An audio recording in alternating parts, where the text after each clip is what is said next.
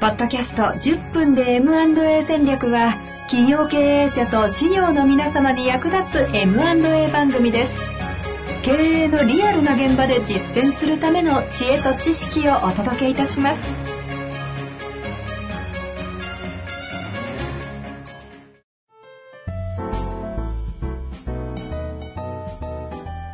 こんにちは、遠藤和樹です。白川正義の10分で M&A 戦略。白川さんよろしくお願いします。お願いします。さあ、ということで今日も行きたいと思いますが、はいもう本当にこの夏い、暑い夏の中、年齢の暑いです数がね。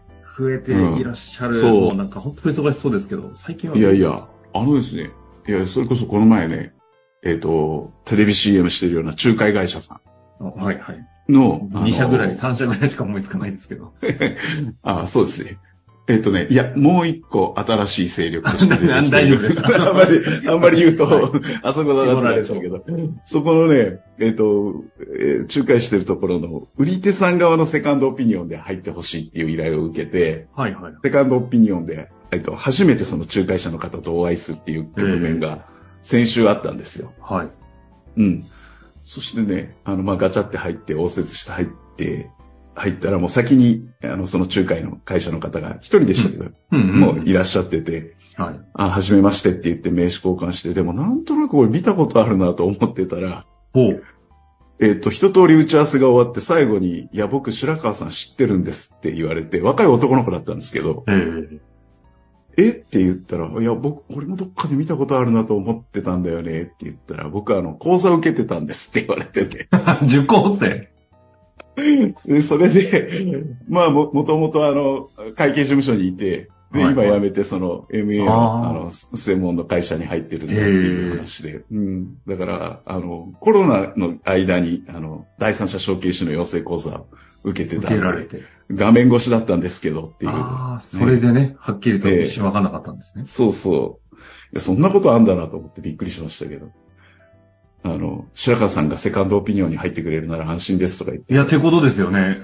要は向こうから名指しで当然私がやるなら白川さんに入ってほしい案件だったと。いや、うん。いや、そうそう。まあ、そそんな話もありつつ、うんうん。そ、その会社さんがなかなかですね、難しいんですよ。彼、彼のその仲介者さん、なぜ僕がセカンドオピニオンで入ってくれって言われてるかというと、仲介者さんもかなり難しい、あの、スキームを要求される案件になっていて、ほうほうほあの、まあ、いろんな要素があるんですけど、その一つが、まあ、株主の整理をちょっとしないと、これが進められないっていう。株主整理ですね。はい。よく聞きますね、最近株主整理が。そう。で、株主さん、皆さんの会社のね、株主さんどうなってますかって、これもしかしたら以前ちょっとこの中でもお話ししたかもしれないんですけど、あの、株主名簿っていうのは、あの、どこか行政とか、どこかにこう、提出しないといけない資料ではないんですよね。うんうん。で、会社が自分で株主名簿っていうのを作って、自社で保管しておかなければいけないっていうふうになっているんで、なかなか、あの、整理されていないケースっていうのが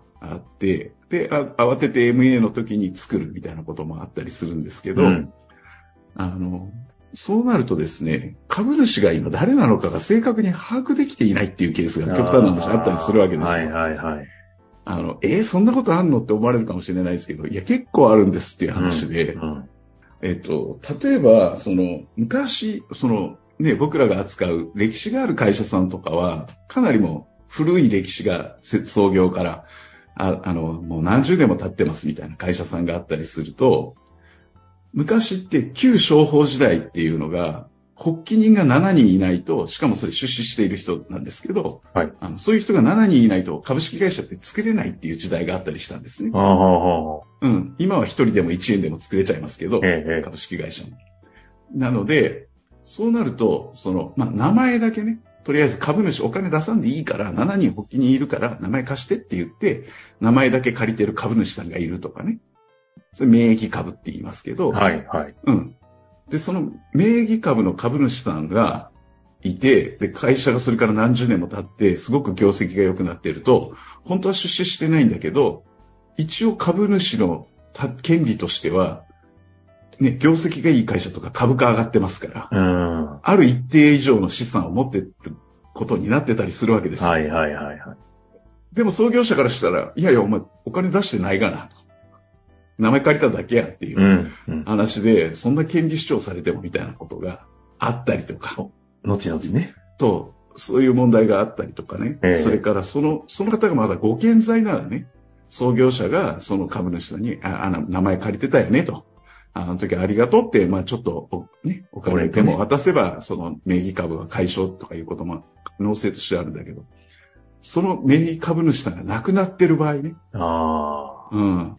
亡くなっちゃってて、もうあの、お子さんになって、うん。お子さんに相続されたことになっている。でも株主名簿にはその名前がまだ変わってなくて、亡くなった、あの、元々の名義株主さんの名前のまま載ってて、いや、これ書き換えないけんよね、と。そもそもその、お子さん本人には、株主である自覚すらないと。あ。なるほど。うん。そうすると、これ MA しますとかになって、お金が入ってきますとかになると、うん。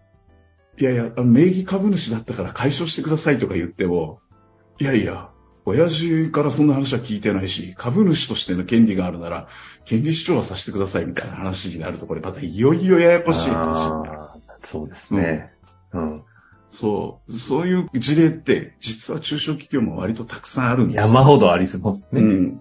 なので、一回自社の株主名簿っていうのはちゃんと確認をして、あの、まあ、ど、どの出口を迎えるにしても、親族内に承継するにしても、第三者承継するにしても、まあ、か最後ね、会社を閉じちゃうにしても、あの、やっぱり株主が今どうなってるかを確認するっていうのすごい大事なので、うん。そこはね、一回絶対確認ししておかないといけませんよと。で、あの、時々株主名簿出してくださいって言ったら、税務申告書についての別表にっていう、はいはいはい。あの、出してこられるケースもあるんですけど、まあまあ、あの、確かに中小企業だとあれが、あの、ずっと株主の記録としては、あの、これが正しいですっていうケースはあるんですけど、一応あれは、正正式には株主名簿とは言わないんですよね。うんうん。あれ、同族会社を判定するためのものなので、あ、そうなんですね。ええ、なので、株主がね、い今やってる案件も、あの、実は、えっと、85人とかいるやつがあったりとか、なるほど。うん、僕が一番多かったのは200人っていうやつが、これも前話したかもしれないですけど。いやいや、その話出てないですね。あ、そうですか。えあのね、えっ、と、金丸信さんが、金丸信だっけ？あの、ふるさと創生1億円とかいうばらまきをやっていろいろね、批判批判になった。あーはいはいはい。もうずいぶん前、えうん。かなり前ですけど、その時に、あの、1億円でね、あの、金の延べ棒を買って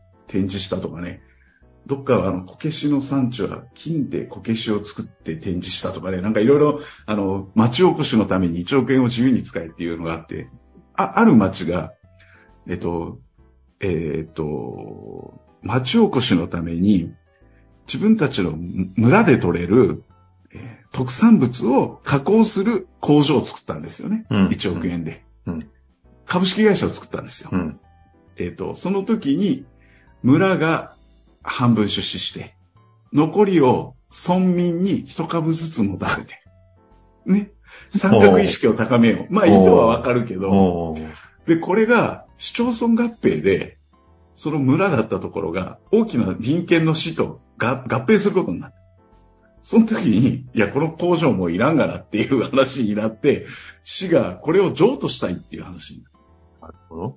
うん。第三者承継したい。うんもう市として持って維持していくのがはいはいはい。村民全員株主と。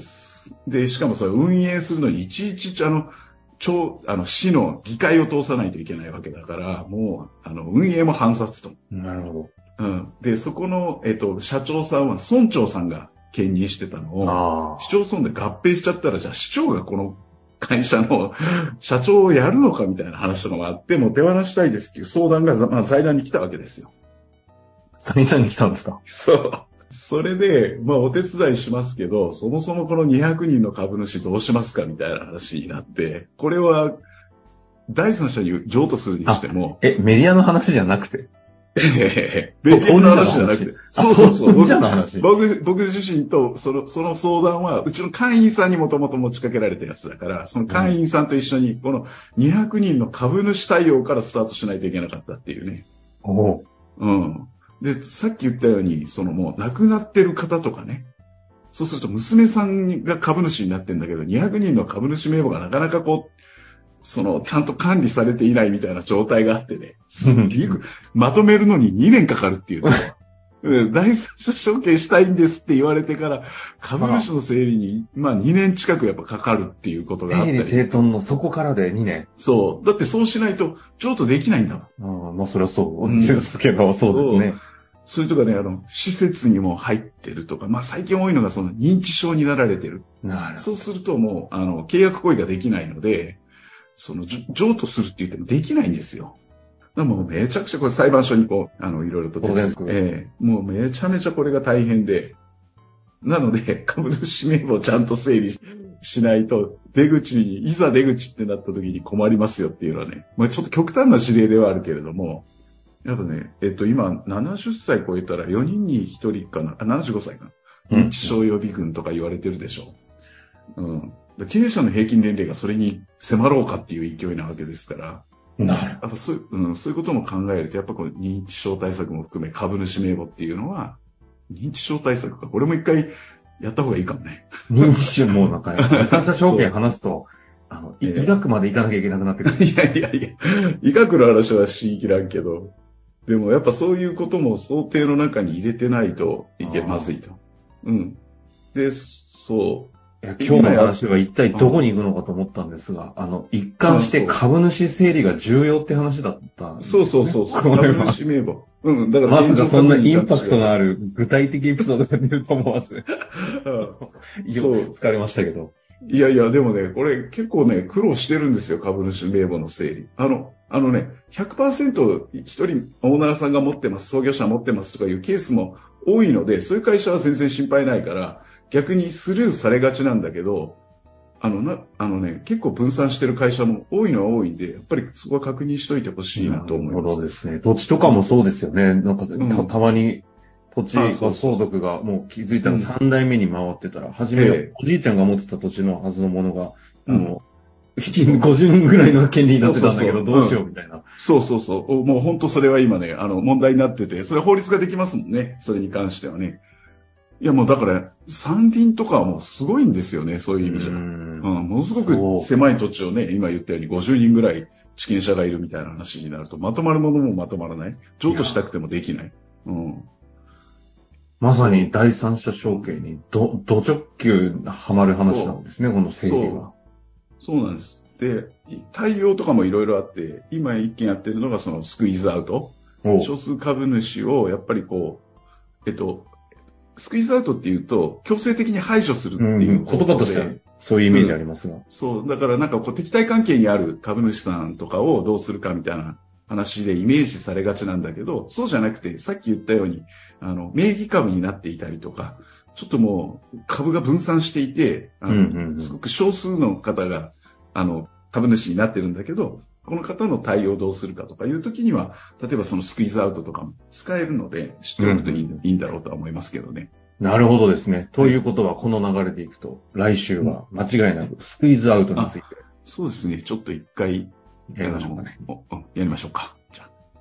いやー、こうやって聞いてると、第三者承継を視野に入れたときに、株主、自分たちのとこどうなってるか。なんか、その手、手を出す前に、まず整理から自分たちでしなきゃみたいな話も出てきそうですのでね、ちょっと次回の回と合わせて、ぜひ楽しみにしていただけたらと思っております。終わりましょうか。はい。ありがとうございました。ありがとうございました。